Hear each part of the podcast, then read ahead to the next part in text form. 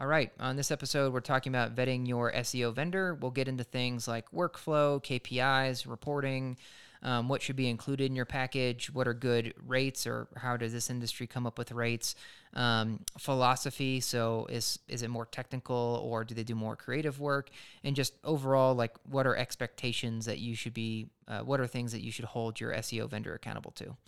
Anything else that we touch on, Reed? No, I think you mentioned cost model. You know that's my favorite, so.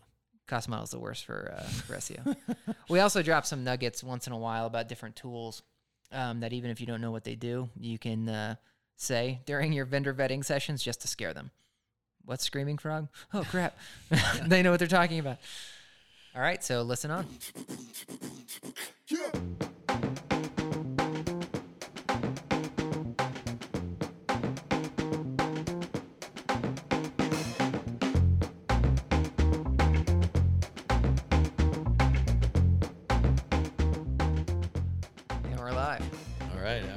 Everybody, welcome one, welcome all. We're the Digital Dudes. I'm Reed.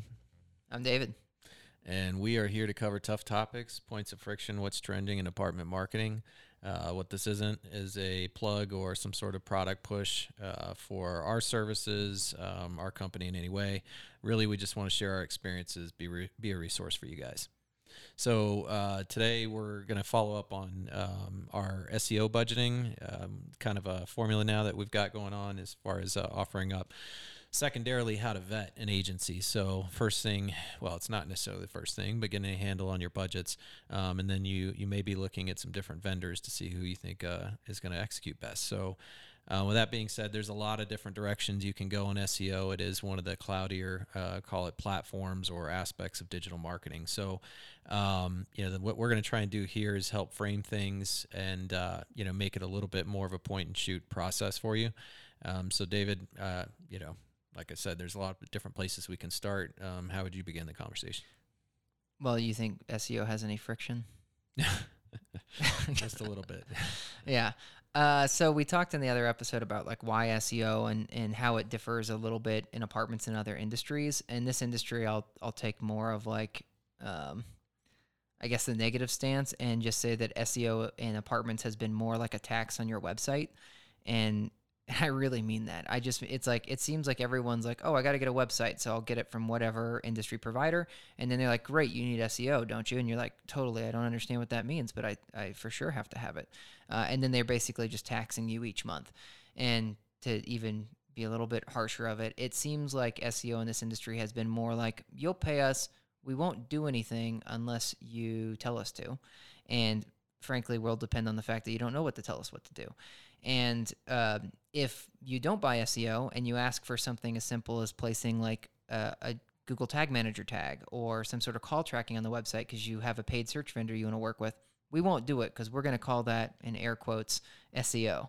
And it's like, oh, really? Placing a tag as SEO? That seems to me more like what a traditional website provider should do, is like handle that for you. So with those gripes out of the way, yeah, I would, first off, I would get your pitch from your website vendor. So if whoever built your website, just say like, hey, do you guys offer SEO services? Well, we sure do. Sweet. Can you tell me about those? So not that different than how we talked about the ILSs, but I would ask them to just give you the fresh pitch. Like, what does that really mean? What are you guys going to do for SEO? And so do they do citations services or listing services? Probably not. That's not typical in this industry. Do you guys do on-site work? So like, will you rewrite my website copy to be more efficient and hit the right kind of keywords? No, that's also not typical in this industry. Okay, cool. Well, will you do any off-site work? Effing Android phones. Look at that. No one called me. I just thought I said, anytime I say, okay, cool, it thinks I say, okay, Google.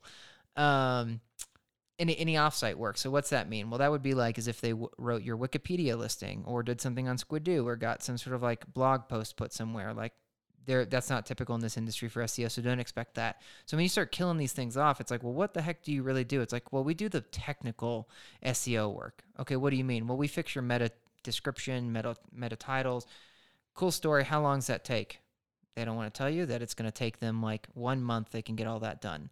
And so then why do you keep paying them each month for SEO if that's all they're going to do? And now they just sort of like wait to collect their dollars and hope that you ask asked to place like an ad tag or something.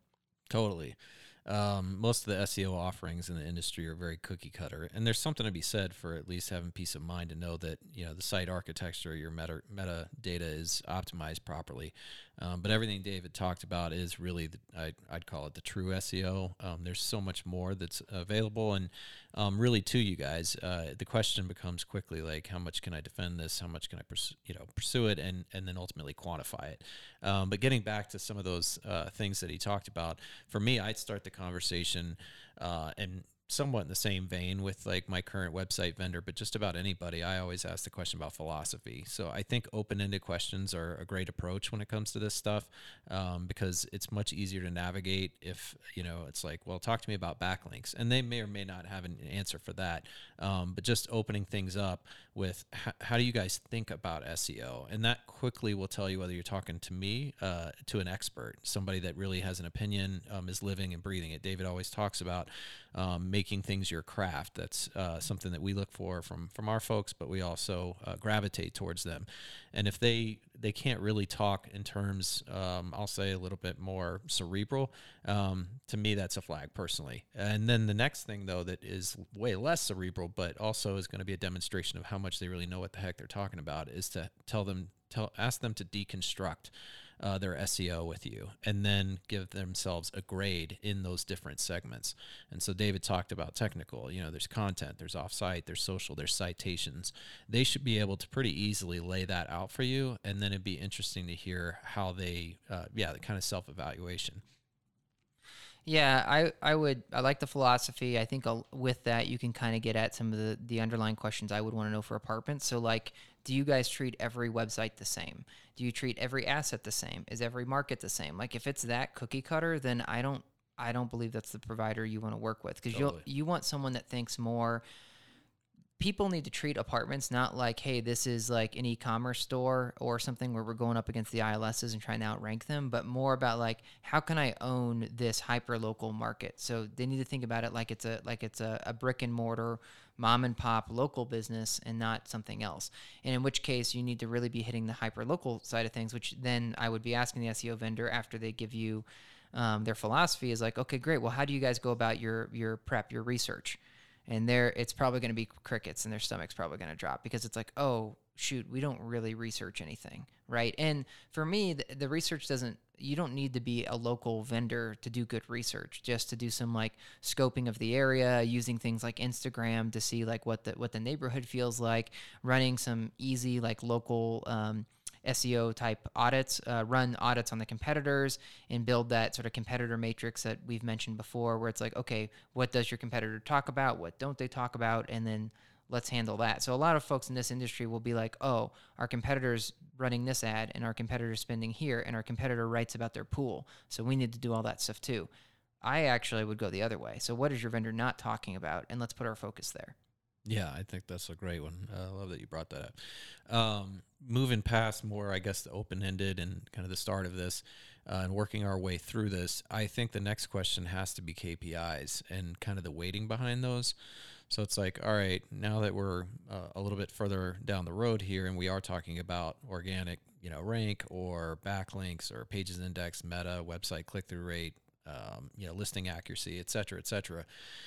Talk to me about how you guys do weight that. Do you have any kind of secret sauce, let's just say, and what's really behind that? So is that driven by case studies?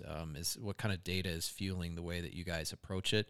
And again, that quickly will flesh out, and probably like David asking the question about research, you'll get crickets, but you might also be pleasantly surprised. But that will tell you a lot, whether they're really regularly doing tests with clients, with their own campaigns, et cetera, just to figure out what the sweet spot is, particularly for apartment industry, which is going to look very different than what you'll see with other categories. Yeah, the KPIs are paramount to me. I wrap that into reporting. So a lot of the vendors in this space I don't see give SEO reporting, or when they do, it's just website sessions, and it's up and to the right. Well, why is it up and to the right? When you bought the website, nobody went to the website. And then when they did their SEO work, I'm doing air quotes again, you guys weren't running other advertising. But as we've talked about many times, once you start running ILS and paid search and paid social, These folks will often see your ad, but then Google you and come in organically. So why give your SEO vendor all the credit because you're running paid Facebook advertising and now someone Googled you to go to the website? Does not make sense. So ask them about what kind of reporting you can expect. In other industries, it's typically like, hey, what keywords have, through the research process have we identified? Now we're going to track how you're ranking for those 10 keywords or those 20 keywords, and then they will start building content and offsite links and things like that around those keywords. This industry, that's hard because you don't want to say like, well, my keyword's one-bedroom apartments, right? That's too broad, and you need to think more about the clusters of keywords. So like think about like the one-bedroom apartments ad group in AdWords or something, and think about it more like that. Like, are we getting more traffic for one-bedrooms? Okay, great. We're doing a good job or not. But ask them about that reporting, and that will help you get to like what kind of tools they use, and almost a little bit back to philosophy. So like, as Reid was hitting with philosophy, I would be trying to identify, is this someone that's super technical? So they just think of themselves as a technical SEO person, or is this someone that's more of a creative SEO type, more of a strategist? It's not necessarily one way is better than the other, but the creative person's going to say like, hey, we should make this update to your UX or UI on the website because it's going to cause more conversions or people to be stickier on the website. Or they're going to talk a little bit more about like, you should phrase this word differently, this copy differently on the website because it may get people to convert better. Versus the technical person's going to be all like robotic about like, hey, SEMrush said you got this score, so let's fix that. And well, I guess I'm going to take a little bit of a stance. I think you need more of the creative type and less of the technical robotic person when it comes to apartment SEO. Totally agree. And also on the keyword strategy, that's a great question to ask. It comes up way more in paid search. Like, what position do you guys take when it comes to brand versus non-brand? But same question applies when it comes to SEO and short tail, long tail. So that's a good one to hear how they respond to that. The keyword rank can kind of take you down the wrong path quickly, especially as David was saying with these super competitive terms. So don't be fooled, I guess, by somebody saying, hey, 6 months in, we improve your keyword ranked 20%, and you went from 122 to 112. Like, that just doesn't matter. So be on the lookout for that. I think another really important question to ask, it gets back still to kind of the case studies, and David's talking about, those sessions always up and to the right, and it's because you're running like a boosted campaign on Facebook, is the conversion rate on your paid media. Not enough SEO agencies pay attention to the paid media metrics, and we say not a shameless plug, so apologies if this comes off as one, but this is something that we're really focused on because we think it's important. So whether it is a conversation you're having with us or somebody else, you should be asking, are you focused on the relationship? What have you noticed as it relates to a good SEO sound strategy and paid media campaigns? Yeah, I think that's a great point. And you would want an SEO vendor to be intimately involved in your total media strategy. So it's like, what else are you running? What can I expect? Oh, great. You're running I'll stick on the Facebook. You're running a Facebook campaign. You're sending everybody to the floor plan page. I need to focus on that right now and make sure that everything's sealed up there so that when they get to that page, it's stickier. Like, so if they do write content, or if they will help you make tweaks to buttons or whatever, that it's easily accessible, and that there's no like glitches or like, for me, SEO should also involve like site load time. So if you are sending them to the floor plan page and it takes 8 seconds to load, it's like, well, none of that Facebook traffic's sticking around, right? Because they're coming from a mobile phone, so their connection's slower, so it might take 16 seconds to load. So they better get in there and optimize that, what they can. I know there's a lot of iframes, so there'll be some gripes about that. But if that's the case and they can't fix the load time, then they should be part of the conversation saying you should not be sending people to the floor plan page. Let's send them to the gallery page or something instead. But I would ask them too, like, what's kind of the added value I get for using you? So like, what tools are you guys on? Are you using Screaming Frog, SEMrush, Moz, Raven Tools, like any of these tools that you as a marketer or as a property manager would cost you a couple $100 per license? If they already have licenses to 4 or 5 tools, well, guess what? That should be some of the added value. It's like, oh, okay, will you run a Screaming Frog report for me or Ahrefs? Great. Now I don't have to pay for that, and we can see how I'm ranking. That gives you an insight into their psyche too. And then next up, sort of goes hand in hand with it to me, is like, what kind of continual monitoring are you doing? So we talked about reporting, but are you guys setting up flags to notify me if the website goes down so I can go blow up my vendor? Or are you guys monitoring, like, if something goes haywire and the Panda update or whatever, like slaps me and we're going to do something about it? Or am I going to have to be bringing that to you because my paid search vendor starts complaining about how things are not working out? So that would be a conversation I'd have right up front to know what expectations are. Yeah, I was going to hit technology if you didn't, so glad you brought it up. Not much to expand there other than I would also be curious to know why they're using Screaming Frog versus Moz versus SEMrush, Ahref, et cetera. There's a bunch out there, and that's just one more tactic to find out whether you're talking to somebody that really knows the business, because they'll have an opinion there. Everybody has different tools within those technologies that they use, but they should be investing on your behalf. They're not going to be able to do it by themselves, so great point. Yeah, just use it as an excuse to also ask them why. Like a lot of times, like when you're an SEO person, you pick a tool at the beginning and then you just get into a flow, and now you've been using it for 2 years. And we'll pick on Moz a bit. Reed and I are huge fans of Rand Fishkin's book Lost and Founder, and he talks about how like at the beginning they were an awesome tool, then they kind of like fell apart a little bit, and they were not like keeping up with the times, and other folks are beating them out, and only now they're turning it back around. So you don't want someone that gets complacent and is just using the same tool always because. But if you have a real strategist, they'll have a reason why they use that tool, and typically they won't use just one tool because none of the SEO tools I've seen are sort of all-encompassing, particularly for hyperlocal campaigns. You kind of have all these scalpels, and you have to, unfortunately, subscribe to all these tools and use them, which makes it super labor-intensive. But yeah, just get an idea of why they've chosen those tools. Yeah, so the next step for me, I think we're moving pretty nicely down the line here, unless you had some that you wanted to push in between. The cost model. So this is always one of my favorite topics, but talk to me about your pricing. Explain your pricing to me.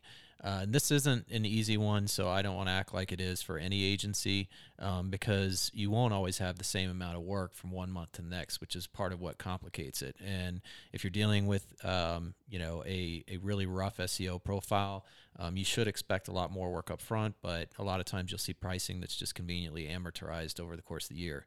In my opinion, this industry just in general, not with SEO, has a bad habit of falling into, flat rate, like $200 or $500, and they just aren't. And part of it is the time, part of it's the knowledge, the effort to really like kind of push on the different cost models. We're more accustomed, David and I, coming from the outside into getting into the depths of those conversations, and that's part of how you win and keep business.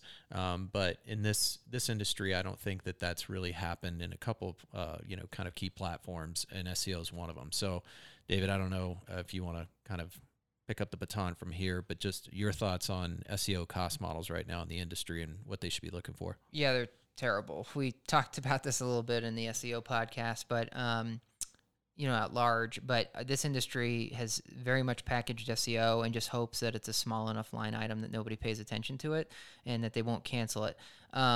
Really, like, it seems to me that if you, just like some of the other things we've talked about, if you're really on top of your SEO vendor, if you ask them for something, they will do it. But that requires you to be sort of the maestro, where you're like, okay, I've got 50 websites, I've got all of them on this one vendor, and I'm only paying $200 a month to get this done. They won't do anything if I don't tell them to, but if I give them a task list, they'll do it all. Well, who's got time to be the maestro there and try to squeeze the extra value out of that $200? Or should you go to like some vendor that might charge you $500 to run SEO, or even $700 to run some SEO, but it's more proactive, and they will tell you like, here's our roadmap and our plan, our strategy. And then once that roadmap completes, let's quickly reevaluate, run another audit. Is there anything we should be doing now, or should we pause on SEO until like, until some Google change happens or some reason comes through, strikes us for why we need to do it. So if it's a complete pause, like let's say you went with one of those vendors for like $700, they do stuff for 3 or 4 months and then they pause, I would ask them like, hey, check in with me. Let's run an audit next quarter, and let's just keep running an audit every quarter until we're like, okay, we need to get back on it. Or you move into more of like, as we've called it, more of like an SEO insurance package. So, hey, we were spending $500 or $700 a month now.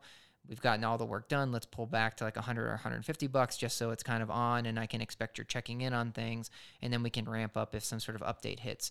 But in most other industries, they're really working off of an hourly rate. So in other industries, just a good going rate is going to be like $100. So you would have like, there's going to be like a master SEO person at some company, some wizard, and that wizard would be charging more, like $300 to $500 an hour to do any work. But then they'll have their minions, which are doing stuff for like $50, $60 an hour. And in most other fields where you have this model, they end up just averaging out, saying, hey, we're going to charge you $100 an hour or $150 an hour. And then they will just do a certain amount of hours of work each month. And that may be on-site work, that may be extra blog posts or whatever. This industry can't really handle that. It doesn't make sense, because you're not just going to buy 2 hours of work from somebody. So things typically have to get packaged up, but then you need to know what you can expect from that package. So if you're working with any of the vendors, any of the large vendors in the space, they're probably on some sort of like $200 to $500 a month package. And then you should say, what are my expectations? What are you guys going to do? And then I would be having some sort of quarterly or at least like semi-annual review with them to say, like, did we get all this stuff done? Is there anything else we should have been doing? And then that way you can sort of direct, like, okay, it's time to pull back on things. Yeah, I think you nailed it. I don't have a lot to add there. So it works a little like attorneys, you know, you have the paralegal running, or do you have, you know, the heavy hitter? And I think for this industry, there's not a need as much for the heavy hitter, because just situationally speaking. So it shouldn't be it shouldn't be a big line item, but at the same time, you shouldn't just turn a blind eye to it. You know, otherwise you won't be getting a whole lot of work done. Yeah, for me, with setting expectations, I would stick on that and say, like, what's your account management process like? What, you know, are you just an order taker? Do you guys require access to the website, or as an outside SEO vendor, if you're not the website company, do you guys just do up a Word doc and you're going to send it to my web provider? Because that's probably not going to be successful. So just get also an understanding of, so again, like reporting, KPIs and workflow, like what would this really look like on a monthly basis? And then lastly, as we like to hit every vendor, I'd be like, tell me what exciting things you have coming up on your roadmap. Are you guys innovating, or are you just kind of like, you know, just sort of kayaking along and not really trying to do any crazy stuff? So yeah, I think that's it for me, at least on vetting an SEO vendor. Unless you've got anything else? No, I think it was good stuff. Onward and upward. Cool. Catch you guys next time.